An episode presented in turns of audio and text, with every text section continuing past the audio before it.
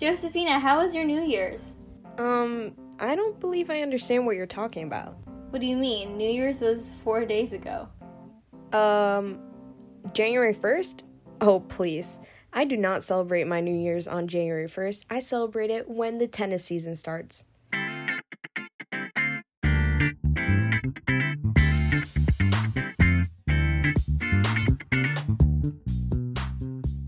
Hello everyone, and welcome to Hold On To Your Racket, the podcast for Gen Z tennis fans. We're your hosts, Josefina and Shravia. Shravia and I are so excited to be creating this podcast and sharing our love for tennis with you all.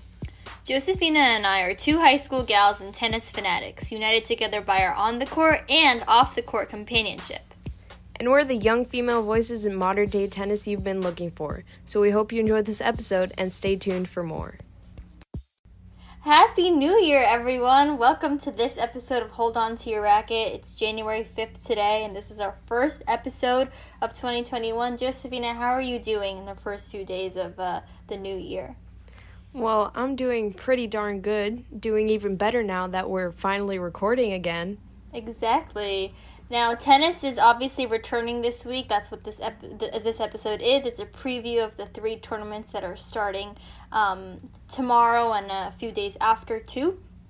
Tennis is back, and there are, as always, hot headlines to cover. So let's just dive right into this year's first few hot headlines. So starting off with the Australian Open, the big coming Grand Slam, the one everyone is so excited for. We have some updates on that, and that is the Australian Open has implemented several strict COVID quarantine measures to ensure safety, and it's planning to have players and their team members quarantine for 2 weeks, and that is mandatory in a few different hotels in Victoria. So while we've known about these quarantine measures for a while, the breaking story is that one of the hotels that they were planning to use was the Melbourne Westin. But based on some recent local reporting, apparently some of the penthouse residents of the hotel started complaining about the fact that the hotel would be used for Australian Open quarantine. They didn't want it to be used as a quarantine site and have a bunch of people staying there, and they were actually ready to take legal action. So they couldn't come to a consensus or any sort of agreement or resolution, so the hotel is no longer being used by Tennis Australia for the Australian Open quarantine. And the Australian Open released a statement today, aka January 5th, that they have secured enough rooms for players to quarantine and have successfully replaced the Westin. Players are required to arrive sometime between January 15th and 17th to begin their quarantine. So good vibes only in whatever hotel they'll be staying at. But moving on to some more news, this is about Sofia Kenin, the defending champion of the Australian Open. So obviously, as you all know, she had an amazing 2020 season, but it did end with a surprising development, the end of the 2020 season, beginning of 2021. So her management firm, Top 5 Management, all of a sudden dropped her, citing, quote-unquote, difficulties with the athlete's environment. That's kind of odd. I don't know why you would want to drop an athlete who just won a Grand Slam, reached the final of another, and is at a career-high ranking now, but, I mean, to each their own. And on Monday, so yesterday, Kenin announced that she would be signing on with a new management firm called GSC Worldwide. So GSC already works with a bunch of top tennis players like Sloane Stephens, Dimitrov, the Bryan Brothers, so she's definitely in good hands there.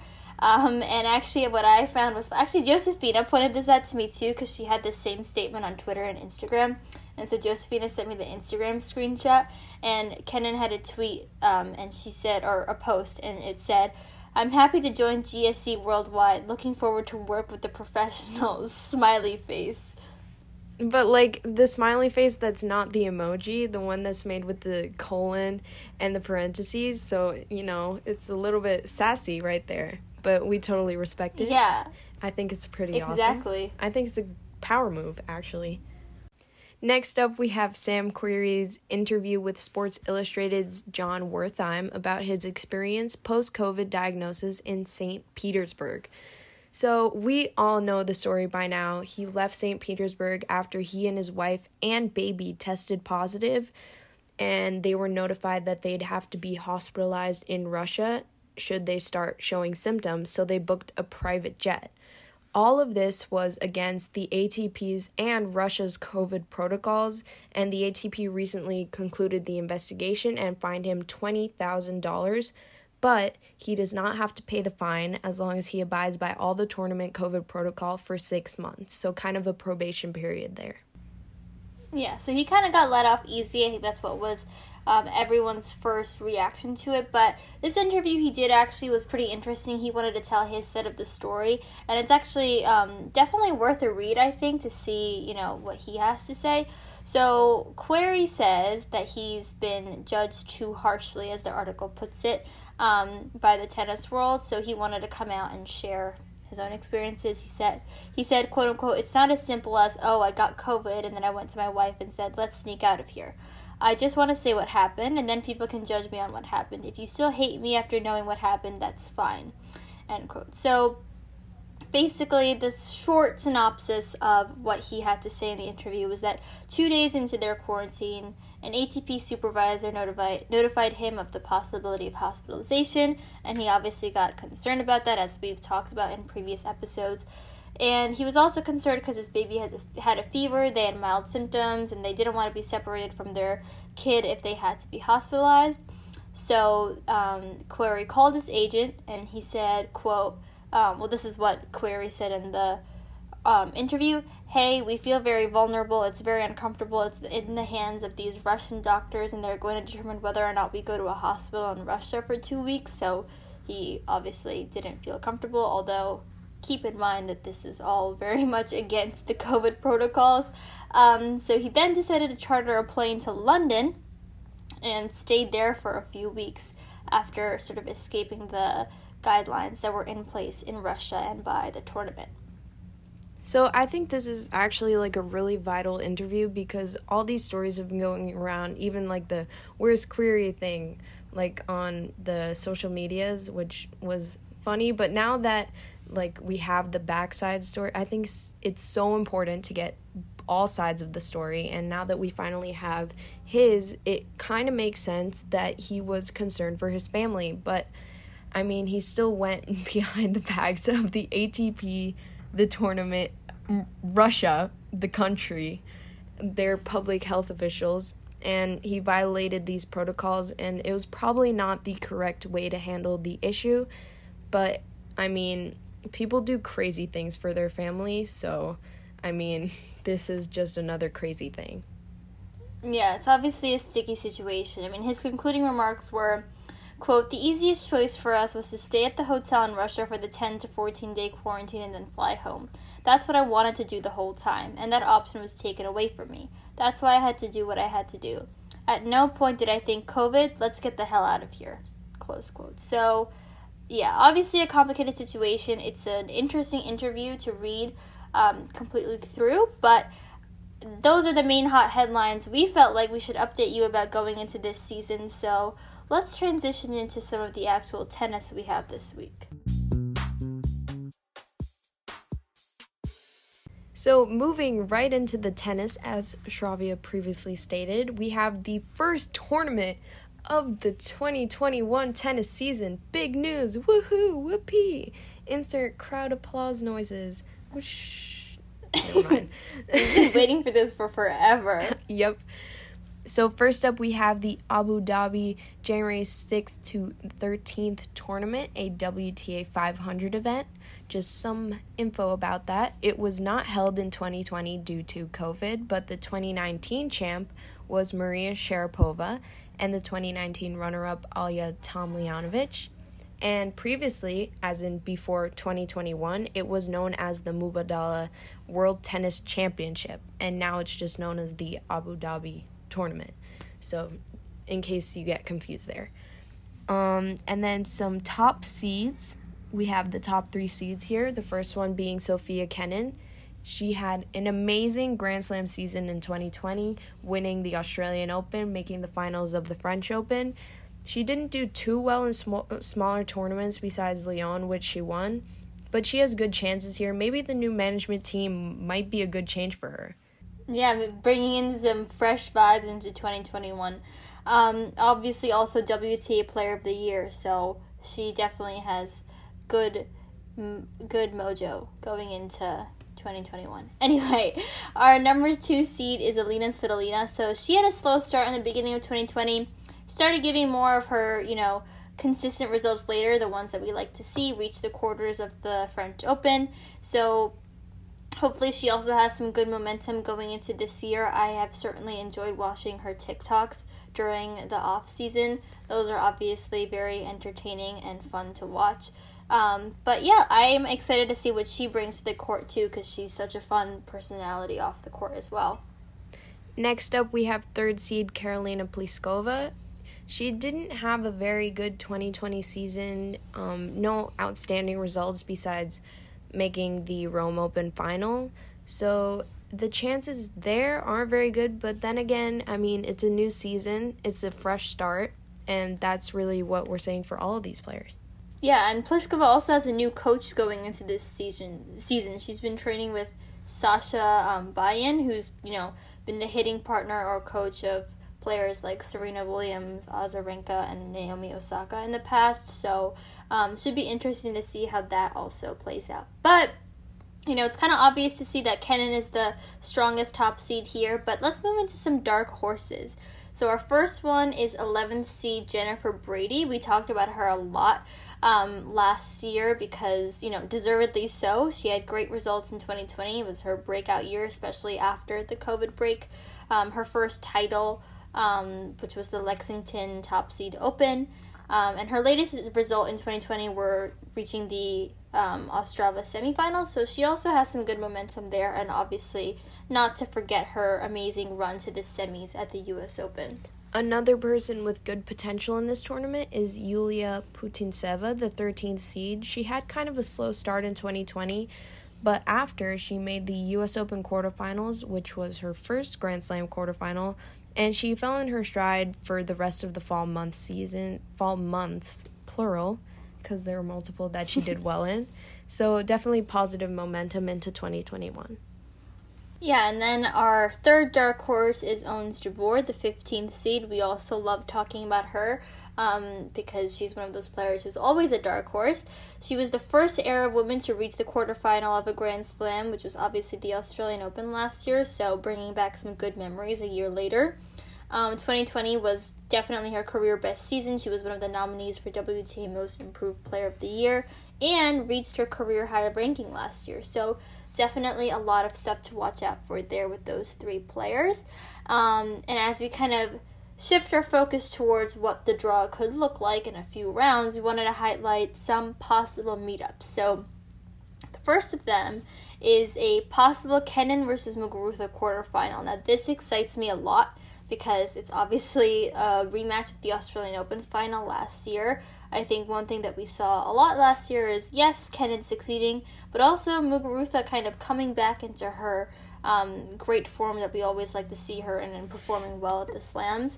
So I'm very excited to see how this is going to play out, especially because it's kind of similar timing like the Australian Open final last year. And next up for possible meetups, we have Ons Jabeur versus Coco Gauff. They played twice in 2020. However, Gauff won both matches, and Jabeur had a great 2020, so this is definitely an interesting possible match considering their head-to-head versus the momentum Jabeur has coming into this tournament. And next up, we have our picks for the winner of the tournament. We are going the full stride. We're going to pick the actual champions. I think it's not very long shot. We are pretty experienced in this field. Starting with my pick, which is Garbina Muguruza. I think she definitely has some potential as a comeback player considering how well she did last year. And I honestly hope she wins because she's definitely one of my favorite players. I would agree. I would say the top half of the draw is very stacked if you take a look at it. And if there's one person who I think has actually a kind of a better quarter or a better sliver of the draw to kind of make their way through to further rounds and even taking the title, I honestly think Aryna Sabalenka has a great shot. We talked about her success towards the end of last year in the indoor hard court season, And she's definitely someone who, when she's on her game, she can beat pretty much anyone. So I think that if she can carry in that momentum, she also has a great shot at being the winner of this tournament. But the WTA, as we know, and tennis in general, is very unpredictable. So we will see how our predictions play out. Our next tournament is the Antalya Open, which is an ATP 250 level event. It's taking place between the 7th and the 13th of January. So actually, this event was played on grass until 2019, which is kind of interesting, a complete 360. And the defending champion is Lorenzo Sonego, who's not playing the event this year, but still someone to keep in mind because we saw him make some pretty big headlines in terms of his success towards the end of last year. But anyway, going into the top seeds, we have three top seeds who've had an interesting kind of set of results the past season, but we're going to give you a bit of a deeper overview. So our top seed is Matteo Berrettini. So he obviously had an amazing 2019 season. I believe he won a few titles. He had his run at the US Open. But 2020 wasn't as successful for him. He really did benefit from the altered ranking rules, so he remains in the top 10. But he got to the round of 16 at the US Open and failed to defend his semifinal points. So definitely not as great of a season as he had the year before, so it's going to be interesting to see if he can start off this year kind of with a clean slate and get some success here, especially because he had a mixed bag of results in 2020. I know for a fact that you are definitely rooting for this guy, Shravia Berrettini. I definitely am. I'm a big Berrettini fan. Let's hope he can hopefully regroup for this year. Next up, we have David Goffin, the second seed, another person we're kind of hoping could regroup this year. He is currently on a 5-match losing streak. He contracted COVID towards the end of last season and had a pretty unsuccessful 2020, so it'll be interesting to see if he's able to go deep into this tournament and see how his performance here will set the tone for the rest of his season because, like I said before, I mean, new tennis season, it's time for fresh starts. All these people who had a not so good 2020 season still have a chance of doing great this year. Yeah, and our number 3 seed is Fabio Fognini, another Italian in the draw. I feel like we haven't seen him in a very long time, and you know, it's kind of a mix of things. He didn't have that many great results in 2020, but he also had dual ankle surgery in March, which is obviously very serious. So I honestly hope to see him healthy this year. He's also pretty entertaining to watch on court. He's also going to be playing in the ATP Cup, I believe. Right, Josefina? Yes, he is. Because I know the ATP Cup teams came out today or yesterday, I think. Yeah, we'll be covering the ATP Cup for you as well. But, yeah, Fognini's the third seed. Unclear how he's going to do since he had injuries in a not that terrific 2020 season. But since those are the top seeds, now we're going to shift towards our discussion of the dark horses. Starting off with Alex De Minaur, the fourth seed. He is the fourth seed, so not sure how much of a dark horse he is.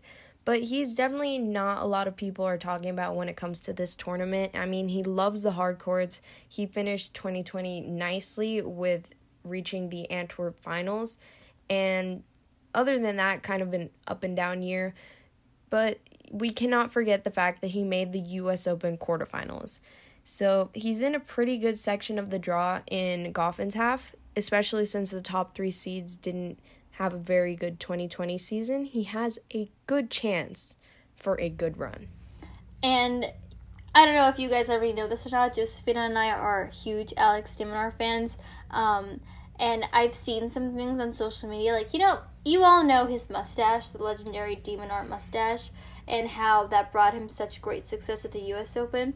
Based on some pictures from, like, social media and, like, fan videos from the tournament and stuff that we've seen recently, that mustache is creeping back.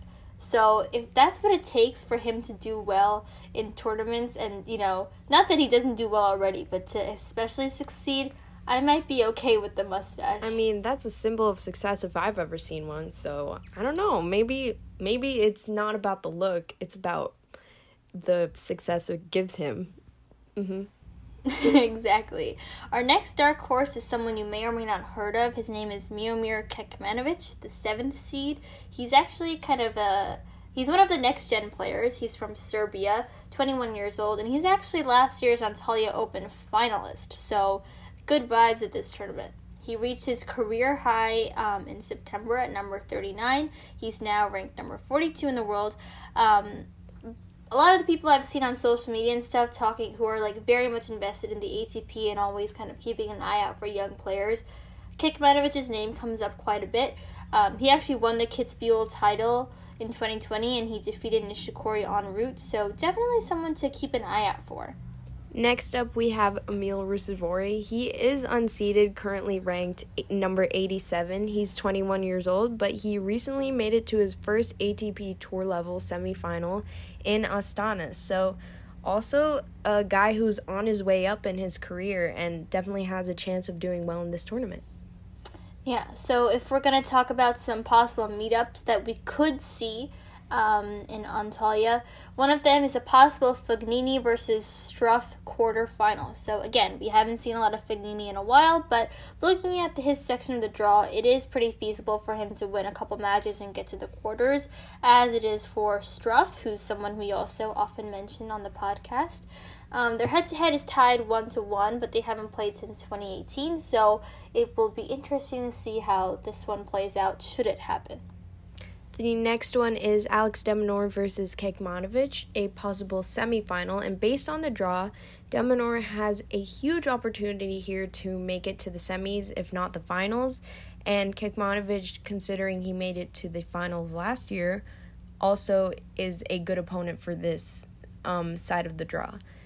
So their head-to-head is currently tied 1-1. De Minaur beat him in the 2019 Next Gen Finals, and Kecmanovic beat De Minaur in February at the Mexican Open, so maybe that more recent result is saying something. But again, that is if either of them make it to the semifinals. Yeah, so just as we did for Abu Dhabi, we're going to pick our champs. Josefina, who are you picking who you think has a shot at winning this whole thing? I'm going to pick David Goffin because he is a great player. He has a great chance of doing well in a smaller tournament like this. And like I said before, 2021 is a fresh start. It's, new for everyone. So I think everybody has, it kind of levels out the results going into this tournament.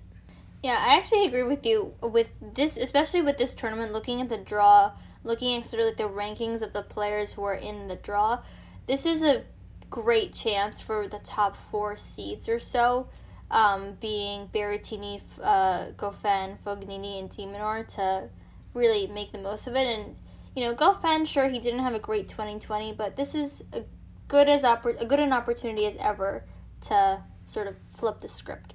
So for my champ, I'm going to be picking Alex De Minaur because I think that his section of the draw makes it pretty feasible for him to get deep in the tournament. I know we'd both be thrilled if he won the whole thing. I've seen some De Minaur fans really hoping that he can take the title, and I think it would be great for him because he always does so well in Australia, and to have that momentum going into the Australian swing would be honestly super awesome to see.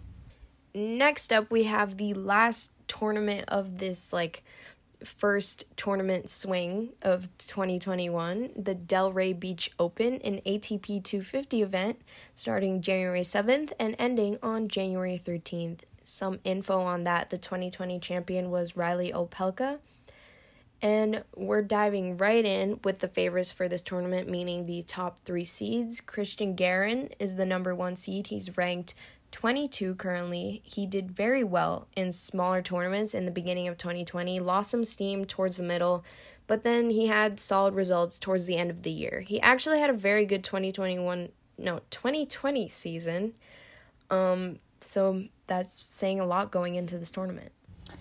Our second seed is John Isner, who has recently had come under fire on social media for saying some questionable things, but we will not get into that today. Certainly very questionable things. Anyway, he had extremely inconsistent results in 2020, somehow managed to stay at the number 25 spot, but You know, I honestly don't blame Andy Murray for pulling out of this event, given what John Isner recently said. If Andy Murray doesn't want to... Oh, we should probably fill you in on this. Right, so Andy Murray was originally going to play Delray Beach, but he pulled out a few days ago, citing COVID travel risks. He didn't want to take the risk to travel, which is honestly a really smart decision, because if he were to make that flight, I believe Delray Beach might be allowing some spectators. I could be wrong.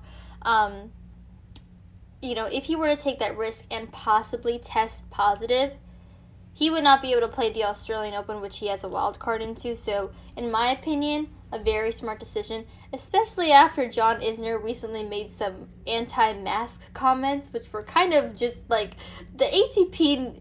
the ATP needs to, like, sit down with its players and just, like, tell them that please don't do anything stupid during the seminar. Pandemic. Like, COVID-19 protocol seminar. That's what the ATP needs. Oh, even better. Like, the basics. Make it a Zoom seminar. Make it a Zoominar. That's what it's called, right? Exactly. 3 lessons. 3 lessons. Wear a mask. Don't flee tournaments. Don't hold an Adria Tour-like exhibition event. That's all they need to know, right? That's really it. It's just the basics of survival in this modern day and age. Okay, exactly. On that note, moving on to the third favorite. Actually, no, this guy, we don't, well, as far as we know, he's fine. Adrian Mannarino, he made a few small-time finals in 2020. Other than that, an average year, but maybe a little lower than average. And by average, I mean, I'm not sure what I mean, but I mean, I think he could do better.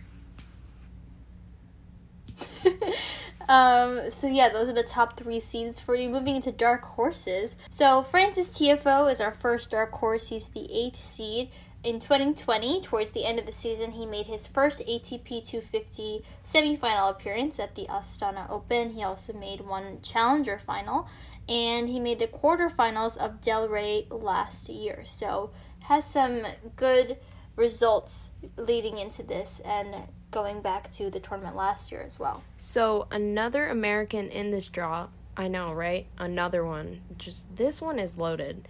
Anyways, it is Sebastian Korda. 2020 was his breakout year, definitely. He made it to the French Open round of 16 through qualifying, and he won his first challenger title. He reached a career high last year also, so he is definitely a youngster on his way up. Yeah, so if we're going to make our picks for this tournament, I'm going to pick Cristian Garín. I think he had a pretty good 2020. I think he got his first title, too. So I'm keeping an eye on him as we go into Delray Beach. And for me, I have Tiafoe because I think he has a good chance of doing well this year. I mean, he had a great year. I think it was 2019. 2020, a little bit of a valley, but you know, you can't... You're about to make it to the mountain. Wait, that's a saying, right? No, it's not. I don't know what you're talking about. Wait, no, like valleys and mountains. You'll have your valleys in life, and you'll have your mountains in life. But like ups and downs. Yeah, just say ups and downs. Okay, then. Fine. Basically, I think Tiafoe has a good chance of doing well this year because he's had his downs. It's time to have some ups. And on that note, that concludes our preview of these 3 tournaments. We're personally really excited to get to be seeing and watching some tennis again. So we hope you are too, and hope that we provided you with a good breakdown of who to keep an eye out for in each of these 3 tournaments. It's going to be hard to keep track of 3 tournaments, but oh well. But here we are doing it already. Exactly. So, considering this is the first episode of 2021, we just want to set, like, a little stage, a tone for the rest of it.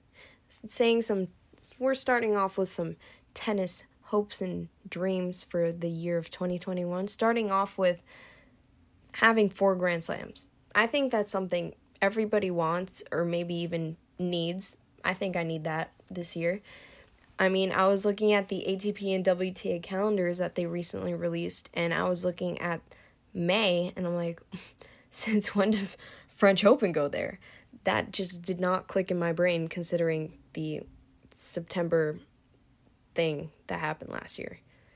Anyways, so I would also really like to have a normal tennis schedule. That would be certainly a blessing. But looking at kind of the Grand Slams further, if I had one wish on the ATP side, I want to see a new ATP Grand Slam champion. Like, I love the big three and, like, how, you know, awesome they've been.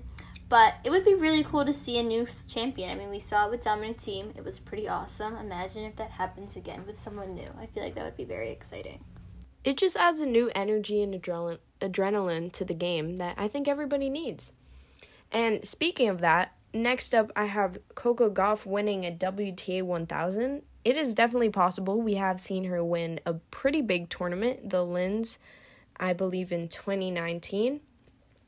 But either way, I think it would be really cool to see her live up to that hype and just win a bigger tournament. I think it would be so cool.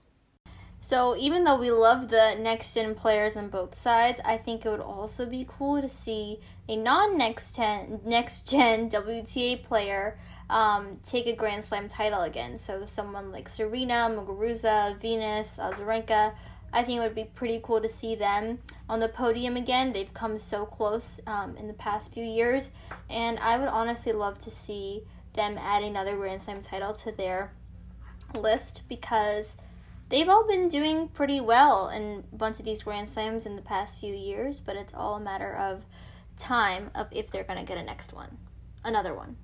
So on that note of non-next-gen players, this guy is probably the opposite of a next-gen player. It is Roger Federer, and we are hoping he could come back this 2021 season and prove that age is just a number. I mean, for a man that's almost 40, I believe, is he turning 40 this year or next year?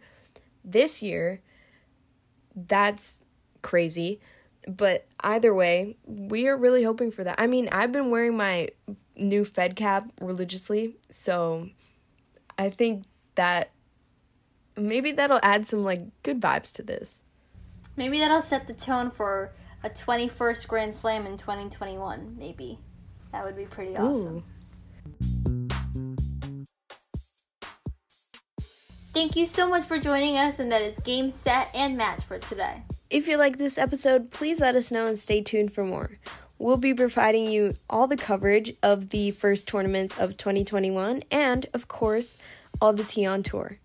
Email us at holdontoyourracket@gmail.com for any questions, and leave a rating on whatever platform you're listening on. Hold On To Your Racket is available on Spotify, Apple Podcasts, and Google Podcasts. Follow us on social media at Hold On To Your Racket on Instagram and at HOTYR_tennispod on Twitter. Our next episode will be released as we approach the later rounds of these three tournaments. And remember, my name is Josephina. And my name is Shravya. That is, if you enjoyed this episode. If you didn't like it, please tell your friends my name is Robert and Shravya's name is Steve. See you next time.